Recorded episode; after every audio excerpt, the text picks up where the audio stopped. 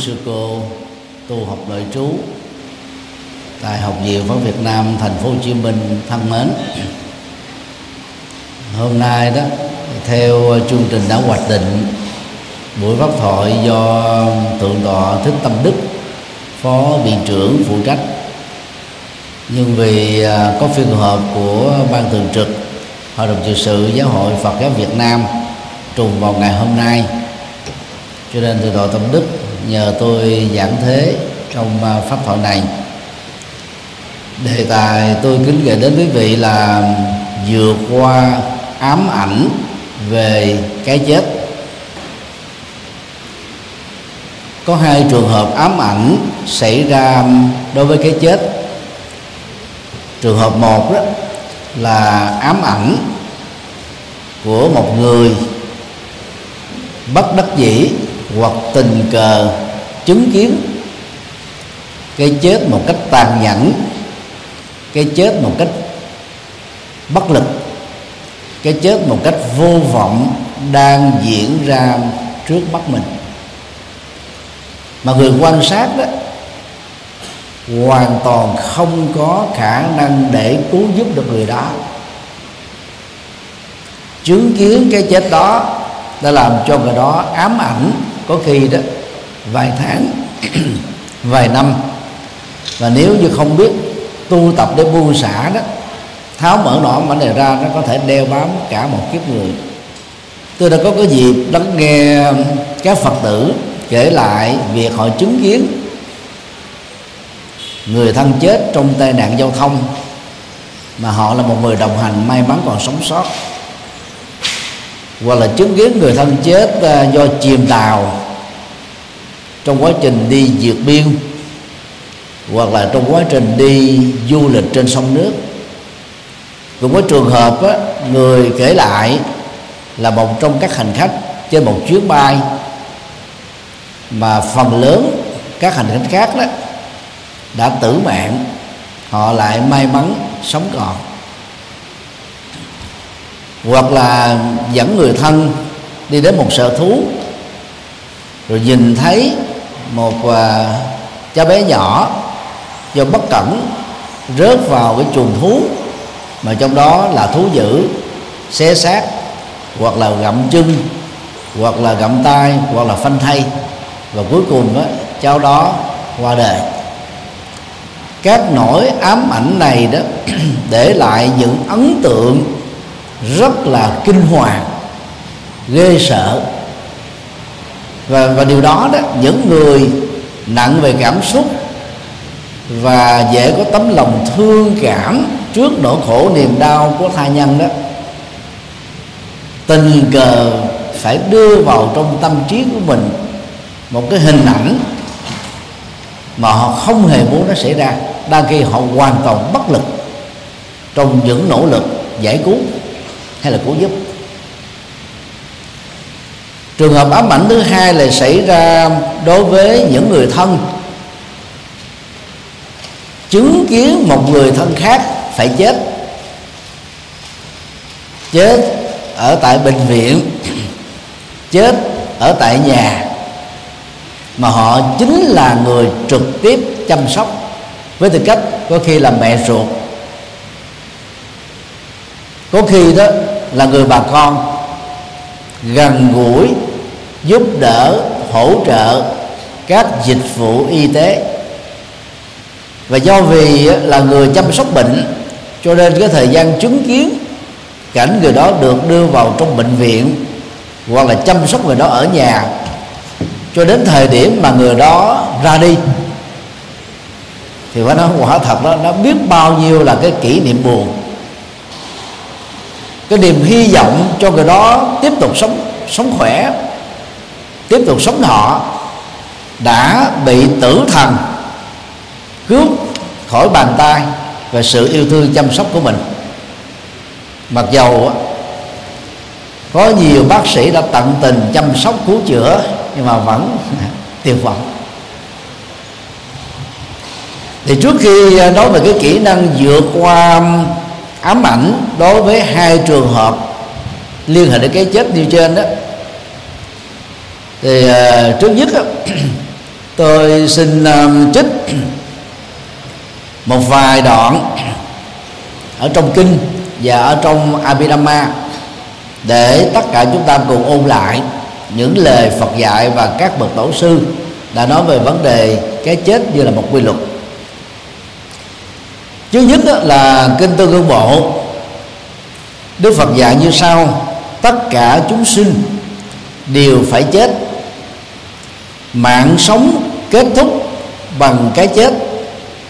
Chết là một điều không thể tránh khỏi. Thì khái niệm à, chúng sinh ở đây đó chia làm hai nhóm.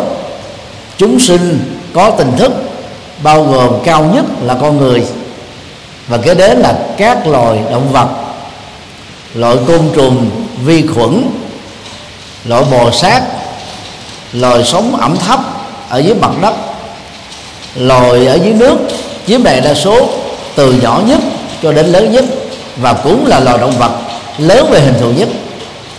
Loài à, bốn chân ở trên bờ, loài bò sát ở trên cạn, loài hai chân, có cánh đó, bao gồm gà vịt và các loại chim. Và nhóm chúng sinh thứ hai là chúng sinh vô tình thức tức là các loại thảo mộc thực vật và cũng như tất cả các loại núi đất đá vân vân. Như vậy nếu chúng ta hiểu cái chết theo nghĩa đen thì chúng sinh ở đây được giới hạn trong các loại động vật bao gồm con người. Nếu chúng ta hiểu theo nghĩa bóng à, chết là sự kết thúc của một tiến trình nào đó thì chúng sinh có thể mở rộng cho tất cả các loài vô tình thức. Và đức phật khẳng định tất cả phải chấp nhận sự thật à, không thể à, tức là tránh khỏi đó là chết diễn ra với con người là một quy luật. Ở ý thứ hai đó thì khi đức phật nói là mạng sống được kết thúc bằng cái chết thì điều này chúng ta không nên hiểu theo nghĩa đen của chữ nghĩa di vật nghĩa là chết là dấu cái chấm cuối cùng. Lưu tiện thì tôi mở một cái hoạt đơn nhỏ. Thì chủ nghĩa di vật đó phát họa à, sự sống là một đường thẳng. Điểm bắt đầu của đường thẳng đó, đó là sự sinh của chúng ta từ một người mẹ. Và để điểm kết thúc của một đường thẳng đó chính là lúc mà con người chết thật thì toàn bộ sự sống đó khép lại vĩnh viễn. Thì tại ấn độ vào thời của đức phật đó có mấy trường phái chủ nghĩa như phật. Thứ nhất đó, là Chavaka. Thứ hai là Ajivika và thứ ba là một số giáo phái sa môn nhỏ. Và chủ nghĩa duy vật bị chứng thời hiện đại này có thể là tiến bộ rất nhiều so với chủ nghĩa duy vật Ấn Độ cổ đại nhưng vẫn quan điểm giống nhau ý thức là một phần của bộ não. Và khi có người chết thì não ngưng hoạt động, các tế bào ngưng hoạt động, hơi thở kết thúc vĩnh viễn. Thì sự chết diễn ra nên ý thức hoàn toàn không còn nữa. Có nghĩa là chủ nghĩa duy vật thừa nhận tính bảo toàn năng lượng đổi từ hình thái này sang hình thái khác của vật lý học hiện đại chỉ áp dụng đối với vật chất thôi. Và cái bảo toàn năng lượng nó không áp dụng đối với à, tâm thức của con người. Về trong trường hợp đức phật đã nêu. Và vì à, nó là một quy luật cho nên chết là không thể tránh khỏi. Trong kinh tạng Bali mô tả về sự kết thúc sự sống đó. Có một số từ sau đây phổ thông nhất á, là marana thường được dịch đó là chết. Thứ hai đó là chuti có nghĩa là tử vong. Thứ ba đó là java nata từ trần. Thứ tư đó là beda tức là sự tan rã thân thể.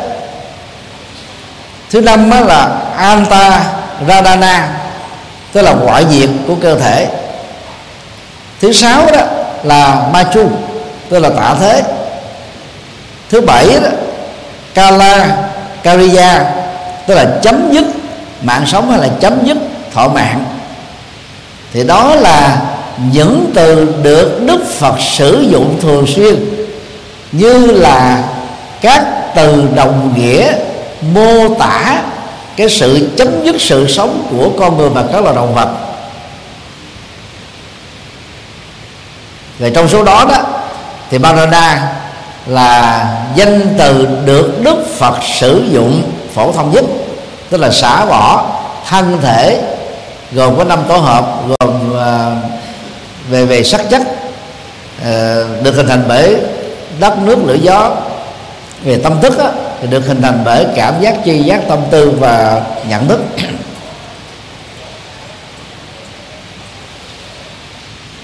Trong kinh à, đại niệm xứ thuộc kinh uh, trường bộ đức phật dạy như sau.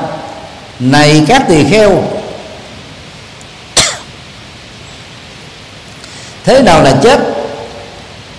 Mỗi mỗi hạng chúng sinh trong từng giới loại có sự tạ thế sự từ trần sự thân hoại sự diệt vong sự chết sự tử vong thời đã đến, các uẩn đã diệt tận, sự vứt bỏ tử thi. Này các tỳ kheo, đó gọi là cái chết. Thì trong đoạn này à, chúng ta thấy là đức phật sử dụng các thuật ngữ đồng nghĩa, mô tả về cái chết, phong phú hơn bất cứ một già sáng lập tôn giáo nào, cổ như là kim, đông như là tây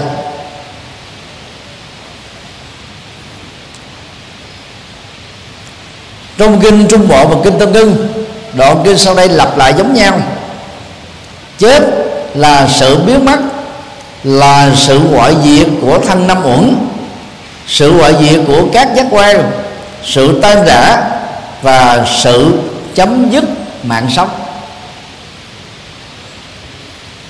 Thì mạng sống ở đây được hiểu đó là mạng sống của một kiếp, tức là một mất sức sự sống trong cái chuỗi dài sự sống vô tận được kết tạo thành một vòng tròn. Một dấu một đơn nhỏ đối với các tôn giáo khác quan niệm về cái chết. Do thái giáo đó chủ trương rằng sự sống đó bắt đầu từ sáng thế của thượng đế. Và con người cụ thể đó thì được sinh ra từ một bà mẹ. Bà mẹ đó là con cháu nhiều đề đó của bà Eva. Mà bà Eva đó là được tạo dựng ra từ cái xương sườn phải của người đàn ông do Chúa tạo. Mà người đàn ông á, do Chúa tạo là Adam đó là được nắng lên từ một cái cục đất sét. Và sau đó là Chúa dùng hơi thở của mình phà vào cục đất sét đó trở thành một con người nam. Và sự sống này đã kết thúc trên quả địa cầu này khi con người chết theo thành học Kitô giáo vốn là có ảnh hưởng trực tiếp từ do thế giáo.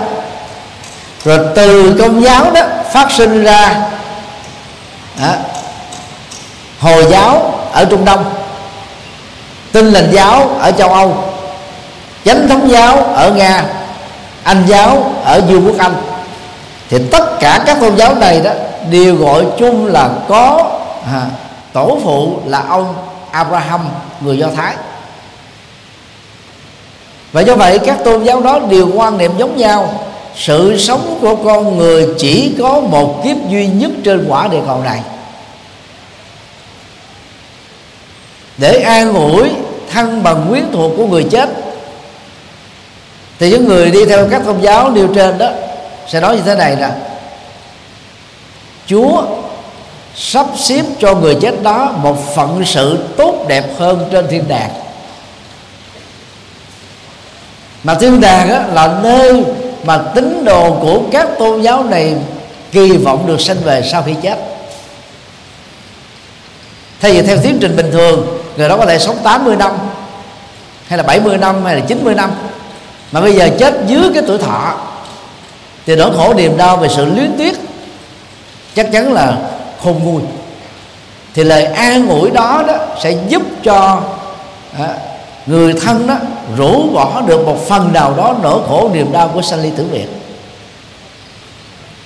Còn theo thần học của Kitô giáo thường được gọi là công giáo đó, thì tất cả những người chết đều không thể lên thiên đàng ngay lập tức mà phải trải qua một cái giai đoạn được gọi là luyện tội hay còn gọi là luyện ngục.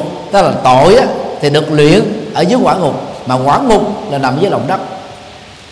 Kết thúc quá trình luyện tội hay là luyện ngục đó đó thì người đi theo Kitô giáo đó mới có cơ hội được Chúa rước về thiên đàng để hưởng nhân giúp Chúa.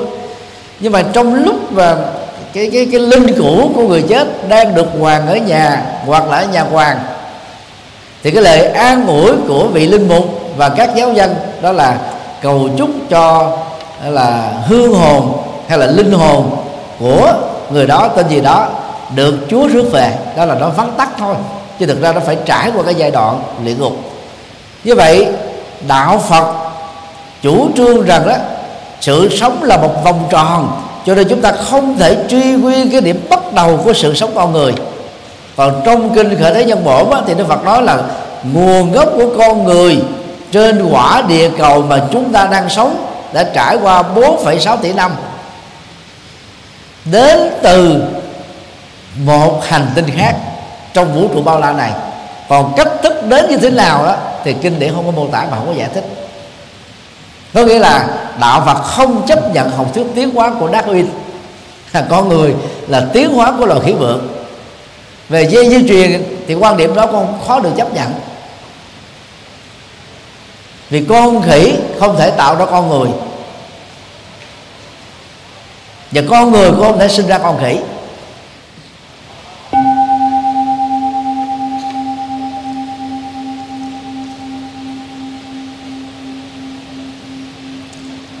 Sau đây chúng ta ôn lại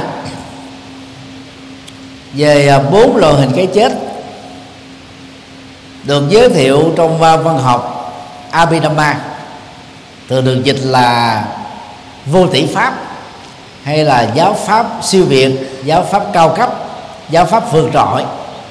Và trong thượng tọa bộ đó thì các nhà Phật học cho rằng đó Abhidhamma là do chính Đức Phật Thích Ca giảng trong lúc à, ngài còn sống. Và cụ thể là giảng cho à, hoàng hậu Meja Devi nguyên là mẹ của ngài khi bà đã tái sanh ở trên cõi trời. Thì Đức Phật lên cõi trời để thuyết giảng Abhidhamma cho bà nghe. Còn à, trong văn học đại thừa của Trung Hoa đó thì à, Đức Phật lên cõi trời không giảng Abhidhamma mà giảng kinh địa tạng cho mẹ của ngài nghe để thể hiện cái sự à, hiếu thảo và giúp mẹ của ngài nó có thể tiến bộ tâm thức à, trong cái quá trình tái sinh làm cõi trời. Còn về phương diện à, sử liệu và văn liệu đó thì Abhidhamma do các vị thánh a la hán thời đức phật và đệ tử của các vị ấy thuyết giảng và tập hợp lại chọn lựa những cái chuyên đề gắn liền với tâm và tâm lý học trị liệu, tổng kết lại và sắp xếp theo một hệ thống. Thì đó là các cái quan điểm khác biệt về cái nguồn gốc của Abhidhamma. Hôm nay thì chúng ta không có bàn đến vấn đề này, về phương diện à, dân bản học, mà chỉ trích dẫn bốn cái à, lộ hình cái chết được diễn ra theo văn học Abhidhamma. Thứ nhất là Ayu Khaya Marana. Thì à, dịch sát nghĩa đó là chết do à, tuổi thọ kết thúc. Thì tuổi thọ đó nó được đánh dấu tùy theo thế kỷ. Vào thế kỷ thứ sáu trước tây lịch đó, thì tuổi thọ trung bình của con người là 50 vào thế kỷ thứ hai sau tây lịch thì tuổi thọ trung bình của con người là 60 và chính vì vậy mà người Trung Quốc á, mới dùng cái chữ là hưởng thọ còn á, trước 60 tuổi thì gọi là hưởng dương ở tuổi thanh xuân á, thì gọi là hưởng xuân quang. Xuân quang là ánh sáng mùa xuân. Tức là tùy theo nhóm lứa tuổi mà cái chết diễn ra đó người ta dùng những cái từ mô tả về cái chết nó khác nhau. Đó là điểm đặc sắc của văn học ngôn ngữ Trung Quốc. Trong thời hiện đại này đó thì tuổi thọ trung bình của con người là 70 do đó, chết do thọ mạng đã kết thúc, được hiểu là chết từ 70 tuổi trở lên, mà cái tuổi thọ cao nhất của con người trên quả địa cầu này được kỷ lục Guinness ghi nhận đó đó là 117 tuổi. Như vậy, ai chết trong cái khoảng từ tuổi 70 cho đến 117 tuổi thì được gọi là chết do hết tuổi thọ. Thì cái chết đó có hai cách. Cách một á, là chết rất nhẹ nhàng. Phần lớn là rơi vào cách hai. Bán thân bắt tội. Và một số trong nhóm bán thân bắt tội đó lại rơi vào tình trạng là thần kinh thực vật. Có khi vài tháng có khi vài năm có khi cả một chục năm. Thì sau đó mới qua đời lưu thiện đây tôi mở một cái dấu ngoặc nhỏ là một số hành giả tu theo tịnh độ tông dựa vào những vị tổ sư và các vị cao tăng của Phật giáo thời càng hiện đại tu theo tịnh độ tông. Lúc chết á, tâm thức rất là minh mẫn không hề trải qua cái giai đoạn thần kinh thực vật. Cho nên bác khẳng định rằng là tu tịnh độ tông á, thì có được cái kết quả chết dự tri thời chí. Đó là dấu hiệu của bản sinh còn những vị tu thiền hoặc là không tu theo tịnh độ tông thì cái chết thỉnh thoảng rơi vào phần tình vật.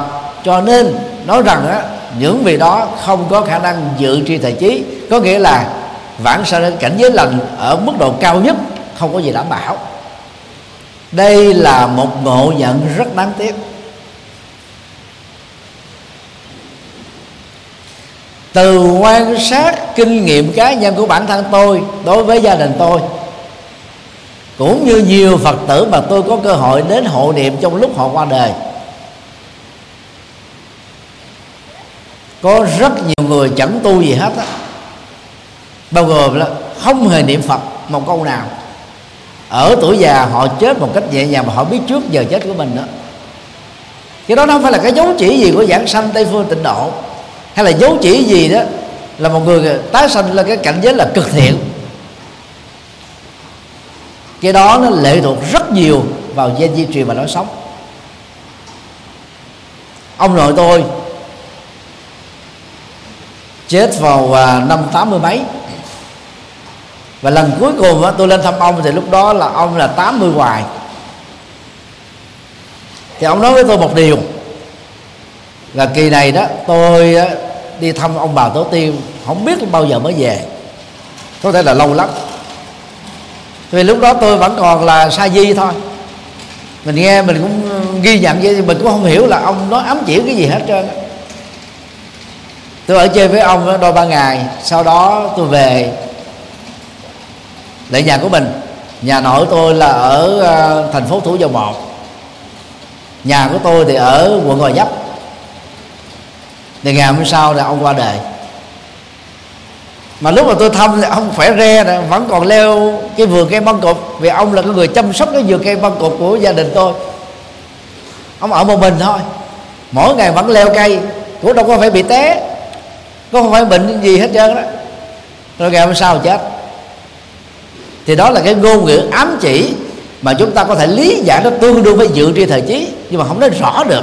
Nó ám nó ám chỉ thôi tôi đi rất là xa. Tôi đi không biết bao giờ tôi mới quay trở về. Những trường hợp như thế đó, các ông cụ, bà cụ ở những vùng nông thôn sống một đời giản dị, ít có hưởng thụ về về về về cái cái giải trí nghe nhìn, ít có căng thẳng, ăn uống rất là giản dị và thậm chí ăn rất ít. Thì thường cái chết nó diễn ra ở trạng thái đó. Mà ông nội của tôi có tu phật giáo ngày nào đâu, có biết đến phật bao giờ đâu có niệm phật bao giờ đâu, có đi chùa lần nào đâu. Cũng biết trước được như thế. Và bà nội tôi cũng trên 80 tuổi, lúc chết cũng ở tại Bình Dương, cũng chết như vậy. Hoàn toàn bà cũng không có tu theo Phật gì hết, chỉ có thờ đạo ông bà thôi. Và nhiều Phật tử mời tôi đến hộ niệm cho ông nội, bà nội của họ, ông ngoại, bà ngoại của họ. Mà những người được hộ niệm đó không phải là Phật tử. Nó đang rất là tỉnh táo vậy đó. Nhưng mà bị bị bệnh nằm đó, nó hơi lâu. Đi đứng khó khăn. Cho nên gia đình nó nhờ đến hộ niệm. Hộ niệm xong tôi quay trở về đó, chưa được hai tiếng sau thì gia đình đó là ra đi rồi. Trường hợp đó nhiều lắm. Trong mấy chục năm làm trụ trì từ năm 1992 đến giờ đó tôi chứng kiến trực tiếp. Cho nên theo tôi đó ai được sinh ra trong một gia đình mà cả bên ngoại lẫn bên nội, đều có cái bộ gen rất khỏe và rất thọ. Bên gia đình nội tôi là những người sống thọ không? Bên gia đình ngoại của tôi, ông ngoại, bà ngoại sanh ở Thái Bình, chết ở trong năm 1945 do chết đói. Còn cậu ruột của tôi đó, sống đến chín mươi mấy tuổi. Và những người cậu bên tôi mà đang còn sống đó năm nay cũng tối thiểu là tám, bảy tuổi, còn được là hai người như thế. Và chú của tôi năm nay đó là 87 tuổi, ba của tôi năm nay 88 tuổi. Thì dòng họ, gia đình nhà tôi đó, cả bên ngoại lẫn bên nội đều là trên 80 tuổi đó. cái đó là tôi may mắn thụ hưởng được cái bộ sen đó. Nhưng mà em gái của tôi không có bệnh hoạn gì hết, đang đứng lớp dạy, đùng ngã xuống cái, hai tiếng sau chết cũng là một bộ sen trong một cái gia đình như thế nhưng mà lại là chết yểu. Mà chết đây là cũng là gần 10 năm rồi. Cho nên chúng ta không thể ý lại được. Như vậy gen đó nó giúp cho chúng ta có thể sống đó, lệ thuộc vào cái ảnh hưởng gen của cái ba thế hệ. Trước đó cả bên nội lẫn bên ngoại. Nhưng là cái lối sống cái môi trường sống chế độ ăn uống nghỉ ngơi sinh hoạt tất cả các thứ đó tạo ra. Rồi nghiệp của chúng ta nữa nghiệp kiếp trước và nghiệp kiếp này nữa nó tổng thể nó hài hòa lại nó quyết định thọ mạng của con người dài hay là ngắn. Cho nên chết do hết uh, thọ mạng á là nó nó diễn ra rất là nhanh. Có khi diễn ra cũng rất là chậm. Nó tùy theo trường hợp và lệ thuộc vào bộ gen và nhiều cái cái cái cái hệ quả nghiệp riêng của mỗi người. Trường hợp thứ hai ca mát khaya marana đó là chết do hết nghiệp. Nghiệp ở trong ba bi ba thì phân loại rất là nhiều nhưng mà liên hệ đến ngữ cảnh này đó thì nó có bốn khái niệm. Đó là nghiệp tái tạo nghiệp trợ duyên nghiệp cản trở và nghiệp tiêu diệt. Thì ở đây nghiệp tái tạo đó, đó là chanaka kama. Tức là nghiệp có khả năng tạo ra các yếu tố vật chất và tạo ra các yếu tố tinh thần. Vì hết nghiệp ở đây đó, được hiểu là một trong lục phủ ngũ tạng của chúng ta, hoặc cả hai, hoặc cả ba, hoặc cả năm, vân vân. Có vấn đề về bệnh lý. Và vấn đề đó nó diễn ra ở cái giai đoạn cuối cùng. Thì cụ thể là các loại bệnh ung thư. Thì khi mà một trong các phủ tạng quan trọng đó không còn khả năng để tiếp tục hoạt động, mà không có cơ hội để lắp ghép tạng thì cái chết sẽ diễn ra với người đó bất luận người đó là ở nhóm lứa tuổi nào. Cho nên đó tổ chức y tế thế giới khuyên chúng ta là mỗi 6 tháng một lần chúng ta phải tầm soát bệnh bằng việc đi khám tổng quát. Thì có nhiều chứng bệnh đó nó diễn ra trong vòng 6 tháng là chết thôi. Như là các loại bệnh ung thư. Mà chị em phụ nữ đó thì khi có một số loại bệnh ung thư liên hệ đến uh, đến đến cái tính nguy hiểm đó, năm sáu tháng là có thể qua đời.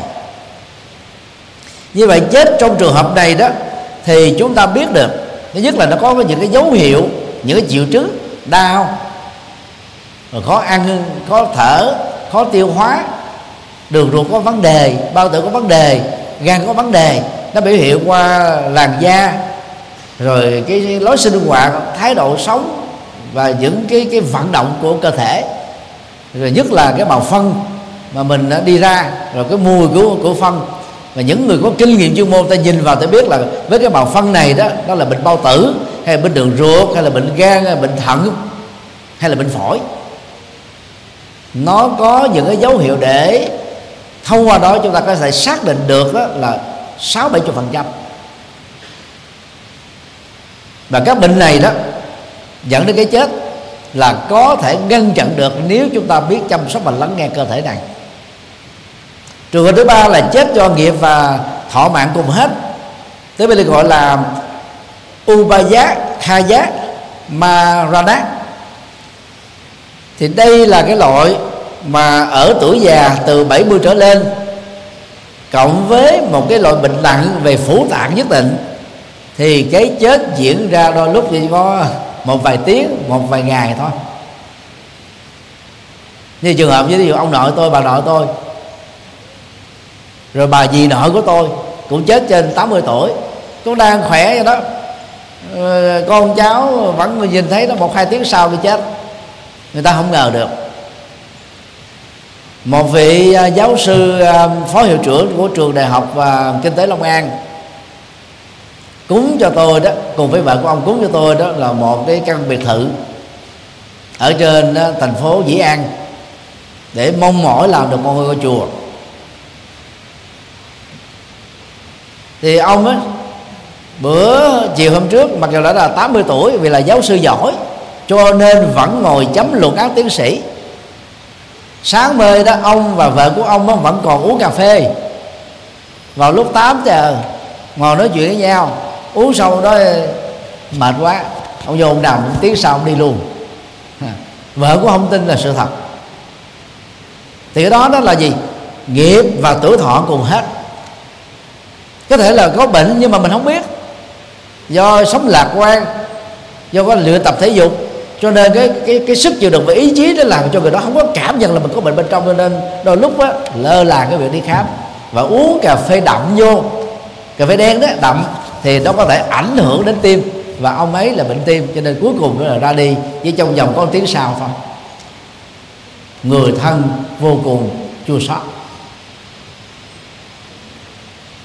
Trường hợp thứ tư là chết do sự can thiệp của nghiệp quỷ diệt. Tiếng Bali gọi là Ubat Chedaka Maranat và ảnh dụ để đưa ra minh họa cho cái tình trạng chết này đó cũng giống như là một cái cây đèn dầu hay một cái đèn sáp. Chúng ta dùng hai ngón tay mình bóp lên cái tim nó hơi nóng một chút xíu. À, lúc đó nó oxy nó không có tiếp giáp vô cái cái tim được cho nên đó, ngọn đèn sẽ bị tắt.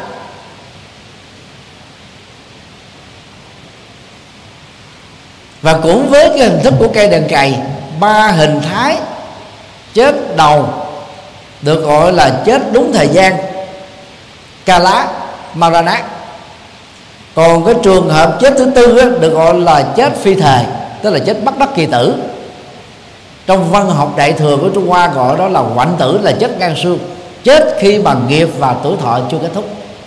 Bao gồm tai nạn giao thông rớt máy bay chìm tàu hay trên mặt đất rớt vực sâu bị thú dữ ăn thịt rồi thiếu thuốc hay là bị à, covid 19 hoặc là bị lạc đạn ở chiến trường hoặc là đi vào rừng đó, tham quan du lịch giả giả bộ là bị đạn và cung tên của một thợ săn bắn trúng. Thì tất cả những loại đó gọi là chết hoạn tử. Kinh dược sư nêu ra chín trường hợp điển hình. Và trường hợp thứ nhất là bệnh không đáng chết mà là chết gian do thiếu thuốc thang hoặc không thầy thuốc giỏi. Thì covid 19 là thuộc dạng này.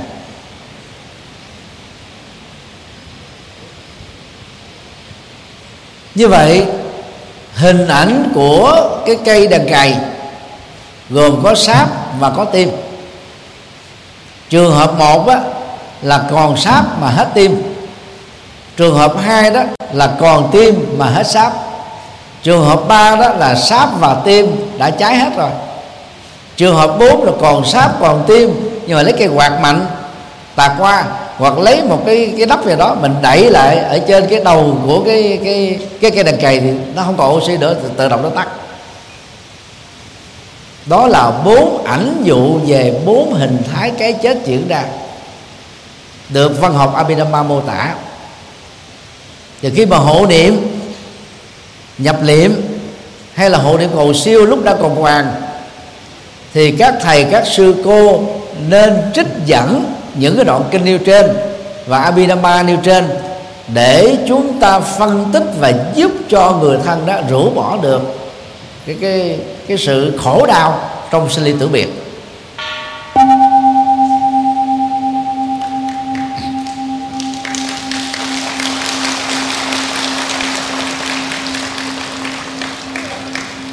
Sau đây đó là cách thức vượt qua ám ảnh về cái chết.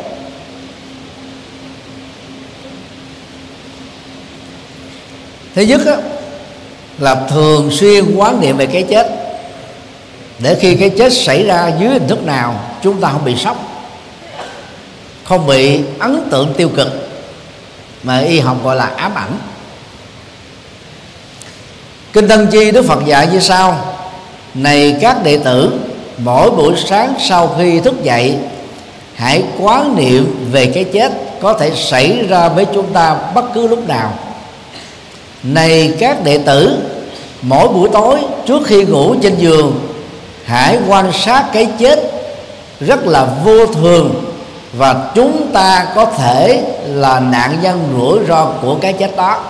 Cái cái chết đó có thể là chết do tai nạn và chết do trúng thực à, chết à, do bị bệnh à, chết bị người ám sát bất cứ cái gì có thể xảy ra rất tiếc là nhiều người trong chúng ta sợ hãi cái chết. Cho nên mặc dù đức phật có dạy nhưng mà mình ít khi nào nghĩ đến cái chết lắm. Tôi cũng xin mở một dấu ngoặc đơn nhỏ. Quán niệm về cái chết và quán à, chính giai đoạn về tử thi. Không nên áp dụng cho những người đang bị trầm cảm đang bị mất ngủ đang bị quan tưởng và đang có ý niệm hoặc là đã nỗ lực tự tử mà chết chưa xong. Đâu phải muốn chết mà chết được đâu. Có nhiều người đến với tôi là họ đã tự tử ba lần rồi, người ta không phát hiện. Cho nên chết không được. Còn có nhiều người ta muốn sống mà sống cũng không được.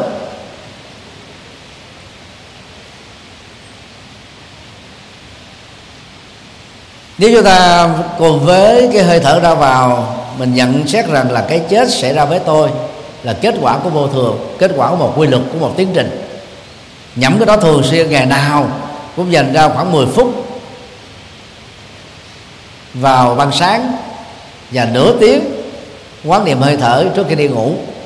Thì đảm bảo khi người thân chúng ta chết hay là người dân, chúng ta chứng kiến họ chết một cách tàn khốc mình không bao giờ để lại trong đầu bất kỳ một nỗi ám ảnh nào hết á. Dù cái chết đó có thương tâm cỡ nào đi nữa, vì chúng ta đã sẵn sàng tâm lý là chết là một quy luật. Và nó có bố lấy cái chết diễn ra. Cái vấn đề là chúng ta phải ghi nhận rằng cái thời điểm đó chính là thời thời khắc khai tử. Người đó không còn tiếp tục là thành viên ở trong gia đình huyết thống đó nữa ở cái không gian đó cái thi thể vật lý gồm có đất nước lửa gió đó đã không còn tiếp tục vận hành sự sống. Chúng ta phải phải chấp nhận cái sự thật này không thể có cái gì nó khác hơn được thay đổi được. Phép màu đã không thể xảy ra. Trong phần lớn nghiệp và tuổi thọ đã hết. Cho đây hai hôm trong một buổi uh, vận động cho ứng cử viên cùng đảng.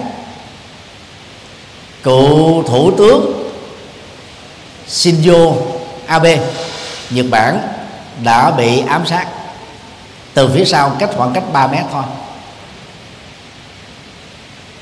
Và đưa cấp cứu trong bệnh viện thì vài tiếng sau đó ông đã tắt hơi thở trước cú sốc bàng hoàng của lãnh đạo chính trị trên toàn cầu. Và cộng đồng à, công dân trên toàn cầu vì ông là thủ tướng,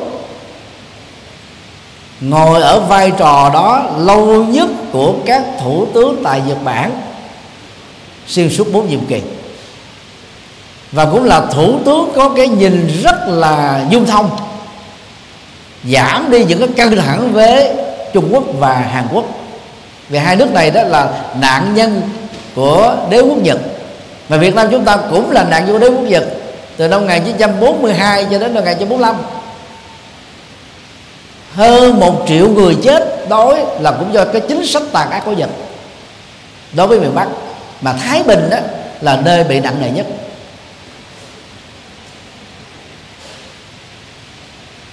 Và những đóng góp giúp cho đất nước Nhật Bản nổi trội lên trên toàn cầu, trở thành một cái siêu cường quốc đẳng cấp và cùng với những ờ, đồng minh trong đó có Mỹ và châu Âu. Cho nên tổng thống Joe Biden của Hoa Kỳ đó ha, tuyên bố quốc tang. Và một số quốc gia khác cũng tuyên bố quốc tang đối với cái sự ra đi của cựu thủ tướng Nhật Bản. Thường á, ở cái vai trò cựu thủ tướng à, cựu chủ tịch nước cựu tổng thống ít được cái chính sách quốc tang được tổ chức ở một quốc gia khác. Và trường hợp của cựu thủ tướng à, Shinzo Abe là một ngoại lệ.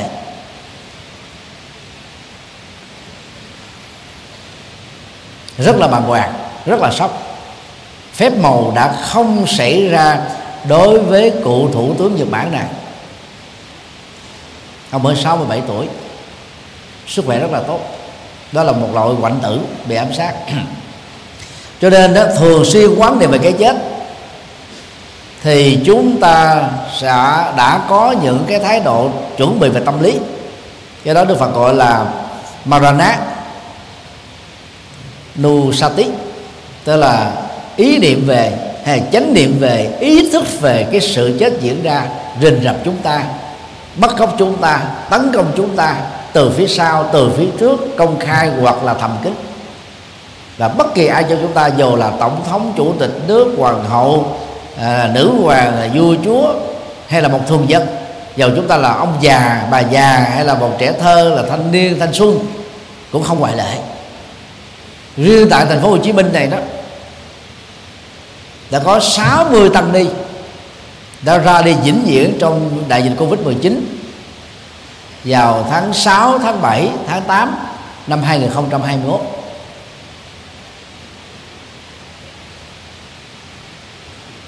chứ không phải chỉ có những người à, người người, người thường dân mới bị mà ngay cả các tăng ni cũng bị. Các giáo sĩ các ma sơ ở Việt Nam và nhiều nơi trên thế giới ở một số nước thì cũng có các linh mục qua đời các giáo sĩ của các tôn giáo qua đời bởi covid 19 cho nên chúng ta phải thường xuyên quán niệm như thế để chúng ta bớt sốc và và chấp nhận cái sự thật phủ phàng xảy ra với người thân của chúng ta hoặc là người dân. Điều thứ hai, chúng ta phải nhẩm trong đầu, nói theo ngôn ngữ y học hiện đại auto suggestion tự gây ám thị còn nói theo Phật giáo đó là quán niệm, tức là mình nhẩm bằng cái tâm niệm thường xuyên, càng nhiều càng tốt, càng lâu càng tốt nhất là trước khi đi ngủ và sau khi thức dậy. Tôi là một con người. Người thân của tôi là một chúng sinh. Và những người mà tôi chứng kiến họ chết cũng là chúng sinh tương tự. Cho nên không có bất kỳ một ngoại lệ nào khi cái chết đến với họ và với tôi. Chúng ta phải nhẩm điều đó, nhẩm liên tục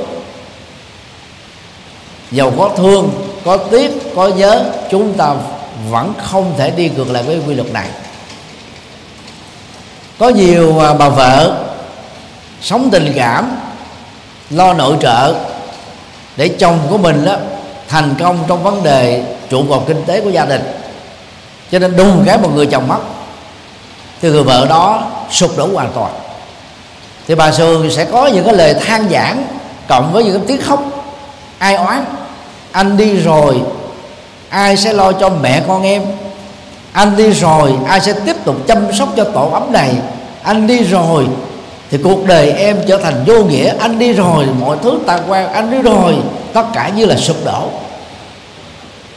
Ở đây không phải là quan quan tâm về cái người người mất, mà quan tâm đến chính mình. Đó là cái cảm xúc rất là thật. Bởi vì bà vợ đó là sống nội trợ rất là dịu dàng hiền thục dễ thương. Chuyện trong nhà ngoài phố bà lo toan hết một thứ. Ờ, chăm sóc bao tử của chồng con chăm sóc những người thân của bên chồng. Tất tần tật mọi thứ nó im đẹp và thường những người nam thành công á, thì muốn vợ mình theo mô tiếp này. Thì thứ nhất là giữ được vợ. Nhất là vợ hiền thục mà còn còn còn đẹp nữa thì sợ mất vợ. Cho nên cho vợ ở nhà thôi chứ không có đi làm ở đâu hết á lương mỏng cỡ nào cũng đề đề nghị là nghỉ. Thậm chí là những người vợ có thể là làm lương rất là cao 50 triệu một tháng, trăm triệu một tháng, thì những người vợ thành đạt, những người chồng thành đạt là ta vẫn muốn vợ mình trở thành nội trợ. Cho nên cái chết đó nó trở thành một cái sốc hàng rất là lớn về phương diện cảm xúc và thái độ sống. Thì lúc đó chúng ta phải tư vấn cho những người như thế. Không nên dùng những cái lời khóc than như vừa nêu vì làm như vậy đó, dĩ nhiên là theo Phật giáo nguyên thủy, sau khi chết là tái sanh ngay một tích tắc thôi. Còn theo Phật giáo đại thừa đó, thì cái thời gian trì hoãn tái sinh đó, dài nhất là ngày thứ 49 phần lớn là trong cái ngày đầu tiên. Và nếu như chúng ta chấp nhận cái quan điểm của Phật giáo đại thừa đó, thì cái tình cảm ai oán, những cái cái tâm sự rất là thật lòng của người vợ, lúc còn sống cũng như là lúc mà chồng qua đời sẽ làm cho người chồng đó ra rất đi, rất là khó đi. Người chồng càng có trách nhiệm chừng nào, thương vợ, thương con, chăm sóc, xây dựng tổ ấm cho gia đình chừng nào đó, thì cái sợi dây ràng buộc của tham ái khó tháo mở chừng đó. Ít nhất là về phương diện nhận thức và thái độ. Cho nên chúng ta phải tư vấn cho người đó không nên dùng những cái tâm niệm đó trong suốt thời gian diễn ra lễ tang và thế vào đó đó, phải đổi lại cái tâm niệm. Có thể là sống giả vờ cũng được. Anh rất là em rất là tôn trọng những đóng góp của anh cho mẹ con em, cho gia đình này. Nhưng bây giờ thế giới sanh ly tử biệt. Anh đã chấp nhận sự thật này như lời Phật dạy để tái sinh. Anh đã lo cho gia đình nhiều quá rồi. Và bây giờ là thời khắc mà em sẽ thay thế anh để làm công việc đó cho các con của chúng ta thay đổi nhận thức đó thôi. Thay đổi cái cảm niệm đó thôi.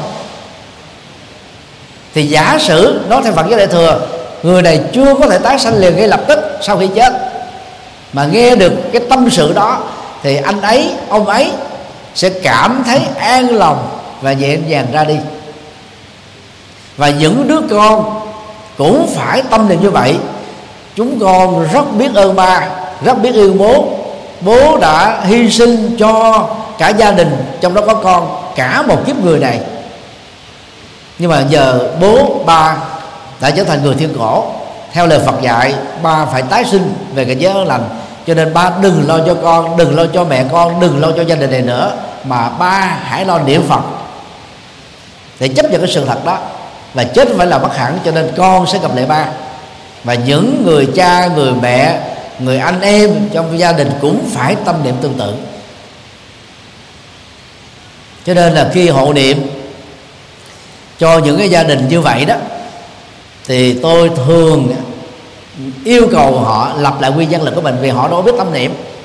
Mình đọc ra một câu, rồi mình yêu cầu họ lập lại một câu. Nhất là lúc mà cái cầu Cần Thơ bị sụp đổ đó, chết rất là nhiều người công dân. Tôi được mời xuống để làm lễ cầu siêu tập thể. Tại một cái ngôi chùa cách đó chỉ có hơn trăm mét thì tất cả những người vợ của các công dân, xấu số đó, lập lệ đến ba, bốn lần để cho họ vững tin và họ không làm phiền lòng cái dây tham ái trong cái mối quan hệ vợ chồng và quan hệ cha con đối với các công dân tử nạn số số này.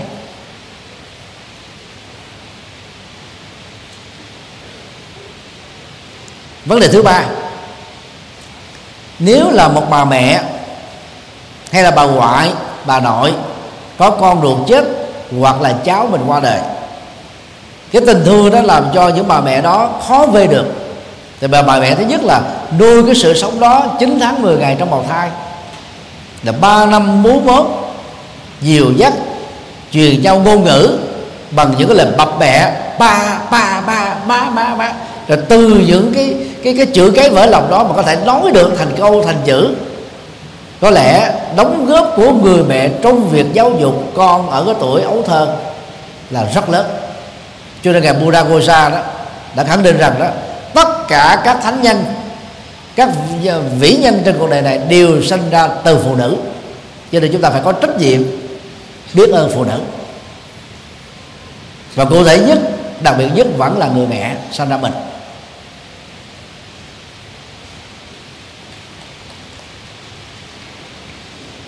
Thì có một phật tử tôi quen đó, ở tại thành phố Houston, Hoa Kỳ. Đứa con trai duy nhất của cô ấy qua đời. Mà lúc tôi qua giảng đó, thì đứa con đó đã chết mấy năm rồi, hình như là 3 năm. Cô ấy và chồng của cô ấy đã nỗ lực thuyết phục tôi đến bên cái mộ để tụng một cái thời kinh ngắn. Tôi cố gắng thu xếp để cùng đến thì khi mà đến thì mình mới giật giật mình. Gần như tuần nào có những tuần đó đã hai ba lần cô này đó đi ra ngay cái mộ của đứa con trai của mình ngồi khóc. Mà mấy năm liên tục như thế chưa từng ngừng ngay cả những buổi trời mưa việc đó cũng không ngoại lệ. Tôi tôi, tôi mới khuyên đấy vợ chồng này về đó, Việt Nam để đi cùng làm từ thiện của tôi. Thì tôi mới dẫn đến cái trung tâm cô nhi thì sau đó là dẫn qua cái trung tâm thanh thiếu niên ba ở quận Gò Vấp nơi mà các cháu đó bị cha mẹ bỏ rơi hoặc là bị người thân á, lạm dụng. Có người đó là lạm dụng tình dục có người thì bạo lực gia đình. Cho các cháu nó không cảm thấy là cái tổ ấm đó là để an toàn nữa các cháu đã bỏ đi. Và đi lang thang đi trộm đi cắp sống dĩa hè đường phố bị bắt về. Đưa vào trung tâm giáo dục thanh thiếu niên ba rất là đáng tội nghiệp.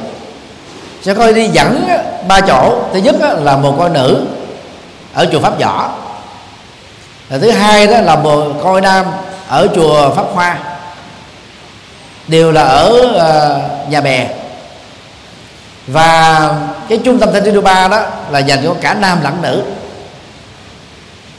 Thì tại những cái chỗ đó đó, các cháu khóc khi có các phái đoàn tới chưa từng có mối quan hệ huyết thống mà những người lớn này đã xem giống như là con ruột cháu ruột của mình.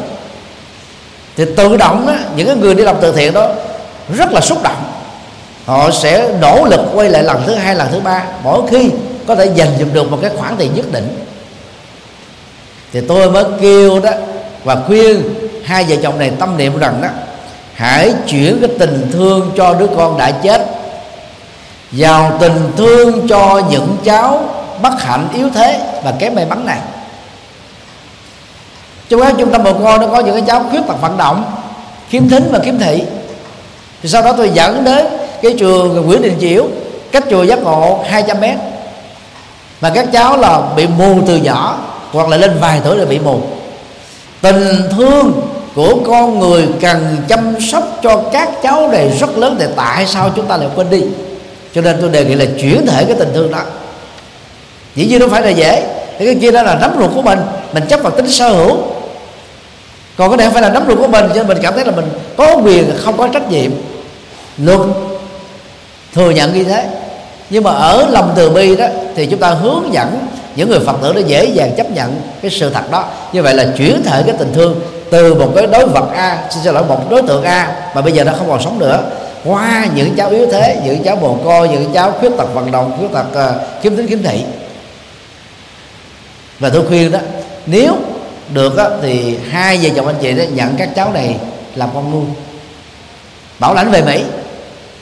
Thì gia đình thì không có nhu cầu đó, là làm con nuôi. Cho nên tôi khuyên là cứ đi từ thiện cho nên mỗi lần nhớ con mình đừng có ra mà nghĩ trang nữa. Ra nghĩ trang làm sao quên được? Cái ám ảnh về cái chết nó không thể nào quên được và tôi yêu cầu vợ chồng này đó dẫn tôi về nhà của họ. Thì trong nhà có một cái bàn thờ, ngày nào cũng cúng cơm, ngày nào cũng cúng bông, ngày nào cũng cúng nước, ngày nào cũng thắp nhang là sao quên được. Tôi yêu cầu đốt di ảnh luôn, dẹp bàn thờ. Vì cháu nó còn nhỏ, không phải đi thờ như thế. Nhiều nhất là 7 tuần thôi. Ông bà tổ tiên sau 7 tuần thì chúng ta cũng đưa lên bàn thờ gia tiên. Cũng không cần phải đi cúng mỗi ngày nữa thực ra cúng có ai ăn được gì đâu. Cái ăn nó chỉ diễn ra khi còn đó là miệng để nhai cổ để nuốt bao tử để tiêu hóa. Quá trình trao đổi chất đó, diễn ra trong cơ thể giờ phủ tạng. Bây giờ thi thể đã không còn hoạt động thì làm sao còn có có sự sự nhai sự nuốt sự ăn được? Cho nên cúng chỉ là tượng trưng thể hiện cái tình tình thân của mình. Đối với người ra đi thôi.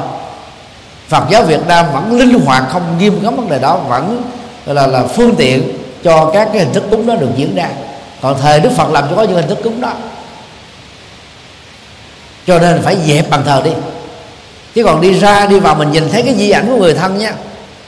Rồi là khói hương nghi ngút, nó làm cho chúng ta ký ức lại cái tình thương, cái tình yêu, rồi cái tình ờ, huyết thống, cái tình quyến luyến không thể nào rời bỏ được. Nhất là người nữ mà sống về cảm xúc, chấp về cảm xúc đó, họ rất là khó buông.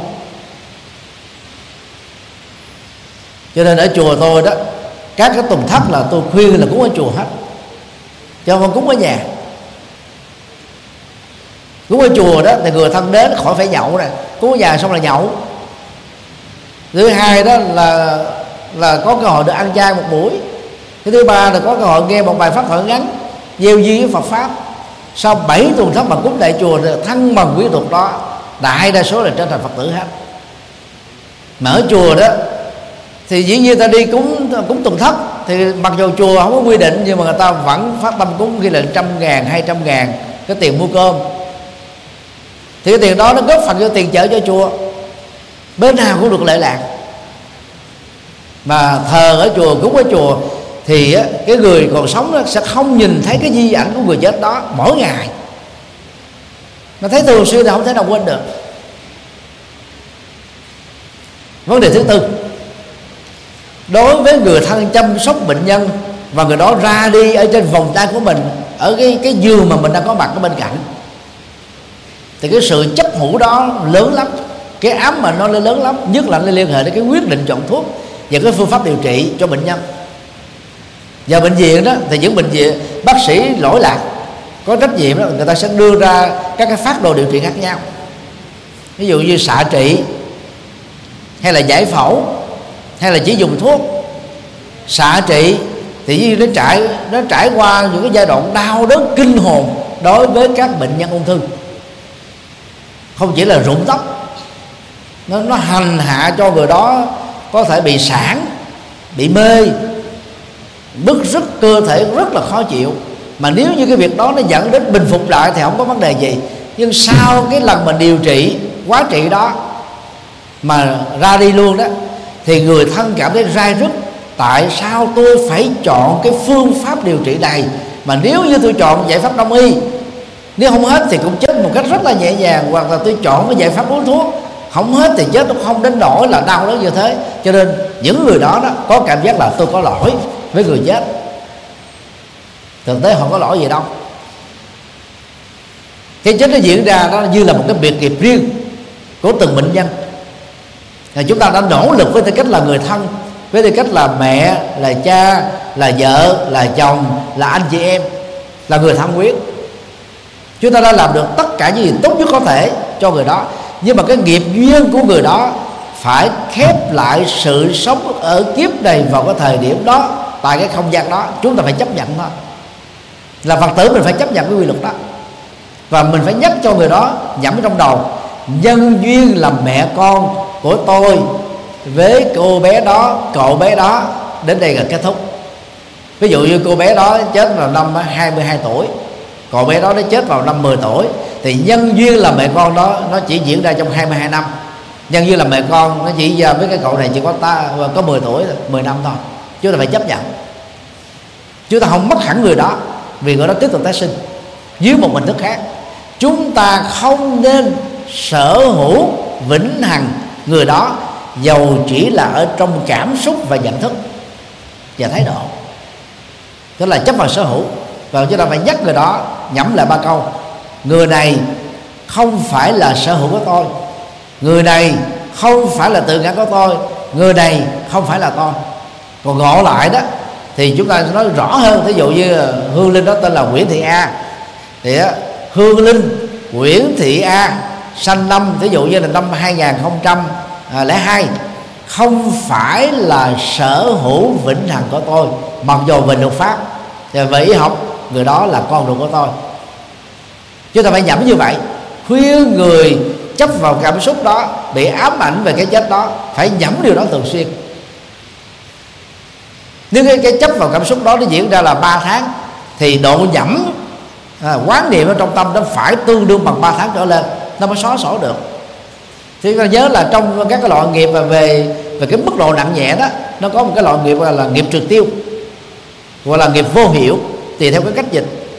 Như vậy, khi mà hai nhân đối lập nhau bằng khối lượng, bằng số lượng, bằng cái cái trọng lượng, bằng cái năng lực tương đương, thì cái còn lại là gì? Zero. Cho nên cái quán niệm đó, nó nó phải nhiều và thường xuyên thì mới hết được. Ví dụ như lúc mà người đó đến gặp các thầy, các sư cô ở tại một ngôi chùa, việc đó đã xảy ra là năm tháng rồi. Thì chúng ta phải nói người này nhẩm liên tục năm tháng mới hết. Còn những người nào mà có cái cái cái giác ngộ nhanh hơn, cái quyết định là mạnh mẽ hơn, thì có thể là một tuần, hai tuần là hết. Còn đối với người chấp cảm xúc nhiều, chấp ám ảnh nhiều thì nó phải bằng cái thời gian tương đương, hoặc ít hơn chút và khi làm cái việc đó thì các thầy các sư cô chịu khó là gì? Yêu cầu á, người đó được chúng ta tư vấn là phải mở điện thoại di động, cái chức năng thâu á. Chứ nói xong người ta quên hết à. Hướng dẫn cho người ta thâu thâu xong người ta về ta nghe lại. Còn tôi thì có cái cái máy pháp hội 1650 bài tiêu biểu. Mỗi một bài có cái mã số. Cái máy này nhỏ xíu thế này, cái công suất âm thanh rất là to.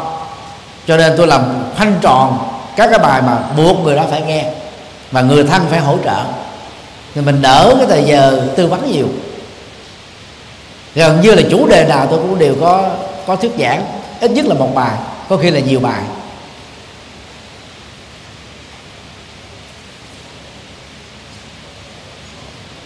Như vậy, việc chọn giải pháp trong y khoa để điều trị cho bệnh nhân mà lỡ việc đó dẫn đến cái chết của bệnh nhân người chọn giải pháp này không có lỗi gì hết á, vì họ phát xuất từ tâm thiện và có quyết định thiện. Chứ không phải là cái tâm ác để cố tình giết người để chết. Cho nên không tự hành hạ cảm xúc của mình. Mà thời gian còn lại đó, để mình tâm niệm, ví dụ đứa đó lựa con là con ơi mẹ với con hết nhân duyên rồi. Nhưng mà đức phật dạy đó, con sẽ tiếp tục làm con của một bà mẹ khác ngay lập tức sau khi con chết và 10 tháng à, kể từ thời điểm này. Cho nên đó mẹ sẽ gặp lại con dưới một thức khác. Lúc đó chúng ta là những người à, có thiện cảm về nhau. Chỉ có thể gặp nhau và có thể giúp đỡ nhau. Và lúc đó mẹ là sẽ là một người lớn con là một cô cậu bé gì đó. Cho ta tâm niệm như thế để cho đứa con đó giả sử nó quyến liếng là nó cũng bớt đi cái cái sự chấp trước. Và người mẹ này đó bằng cách đó đó đã giúp cho mình thoát ra khỏi cái khuyến liếng về huyết thống thì mới có thể rũ bỏ và xóa sổ được cái nỗi ám ảnh ở trong đầu.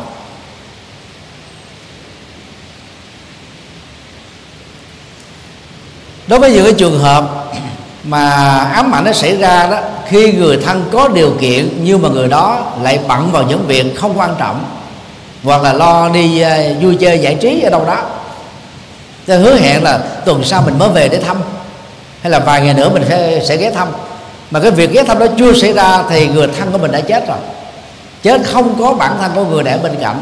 Thì đối với những người con hiếu thảo đó hay là người chồng có có có, có trách nhiệm người vợ có trách nhiệm và tính trung thủy đó thì cái rai rứt ám ảnh về cái chết của người đó nó không quên được.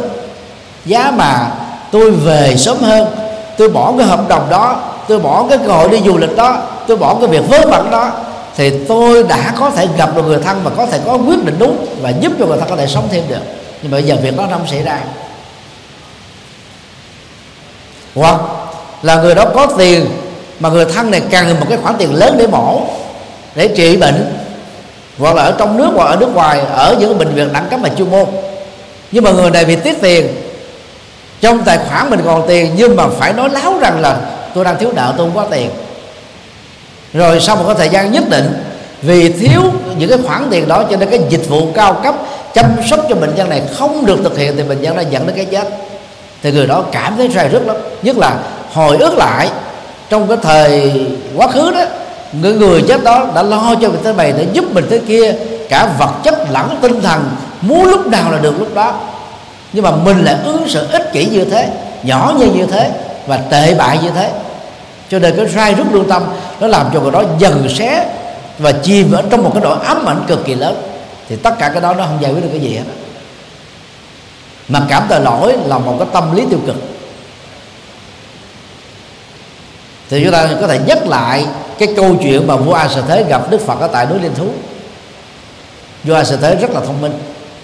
Trước khi gặp Phật, ông đã gặp sáu đạo sĩ của Sa môn và Bà La môn không có ai làm cho ông hài lòng.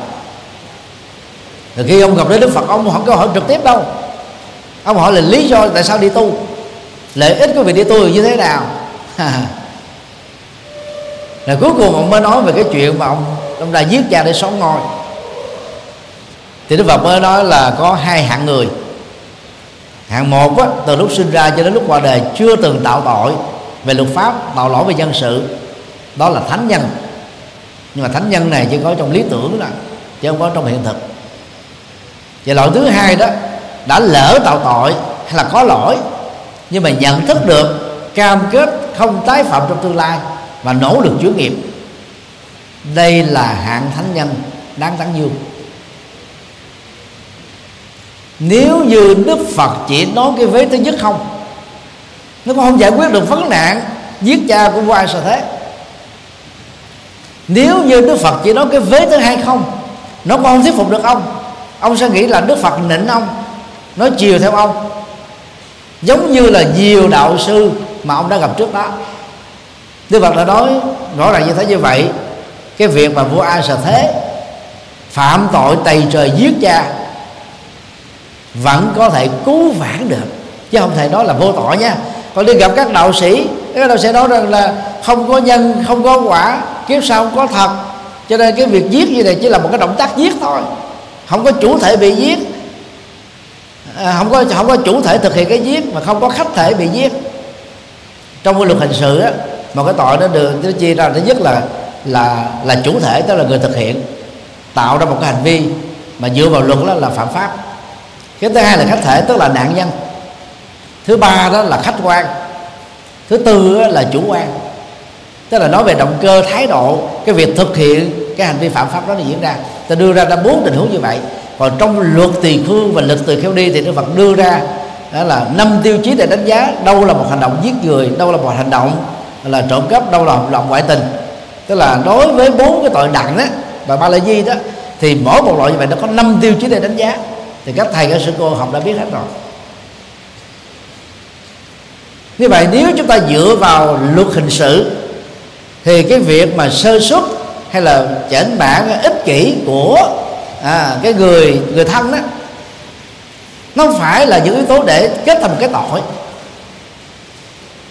Và dựa vào luật của Đức Phật nó cũng không phải là yếu tố để kết thành một cái tội giết người.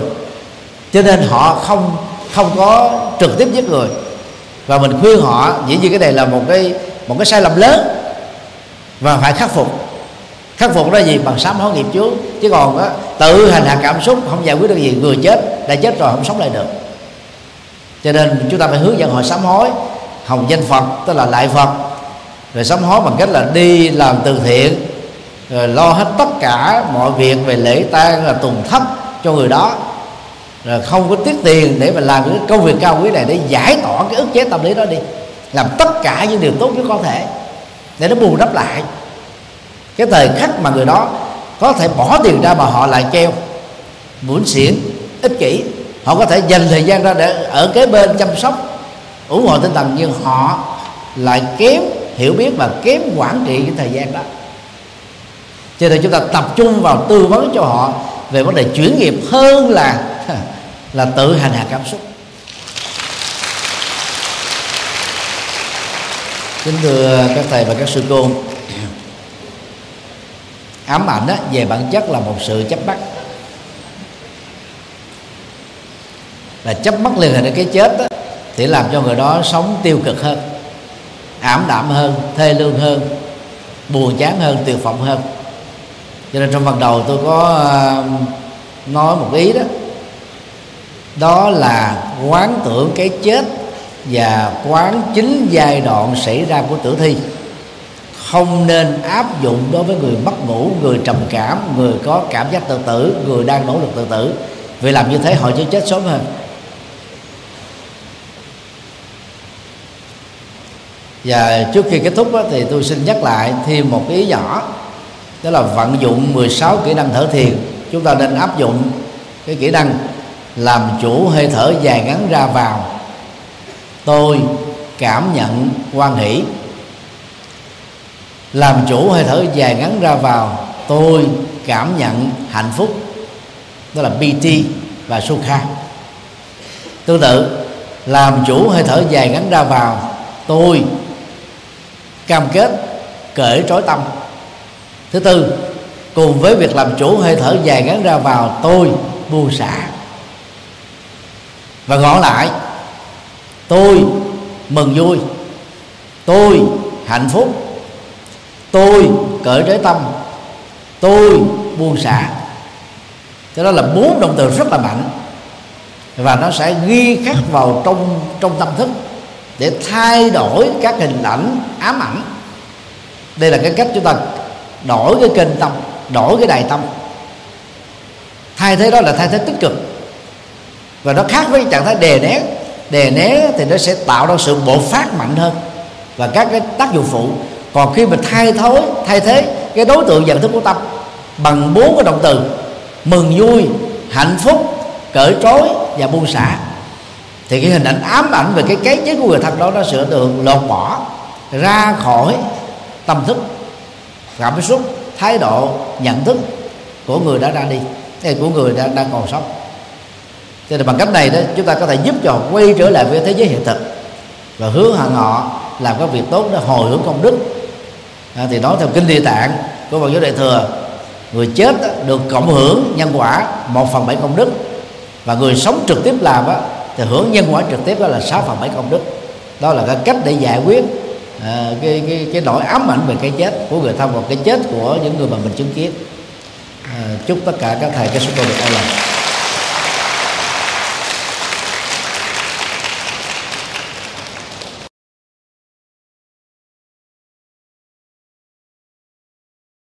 Thư vận động xây dựng chùa Quan Âm Đông Hải, tỉnh Sóc Trăng. Kính thưa các mạnh thường quân và các quý Phật tử, tôi xin chia sẻ vị vọng về lý tưởng xây dựng chùa, mở trung tâm tu học giúp cho các Phật tử được an vui và hạnh phúc. Chánh pháp lưu truyền do công dấn thân của hàng tăng sĩ theo mô hương thịnh, nhờ hạnh dân cúng của người tại gia. Tục ngữ việt nam có câu, xây chùa, tạo tượng, đúc chuông. Ba công đức ấy thập phương nên làm. Giá trị của ngôi chùa là rất cao quý.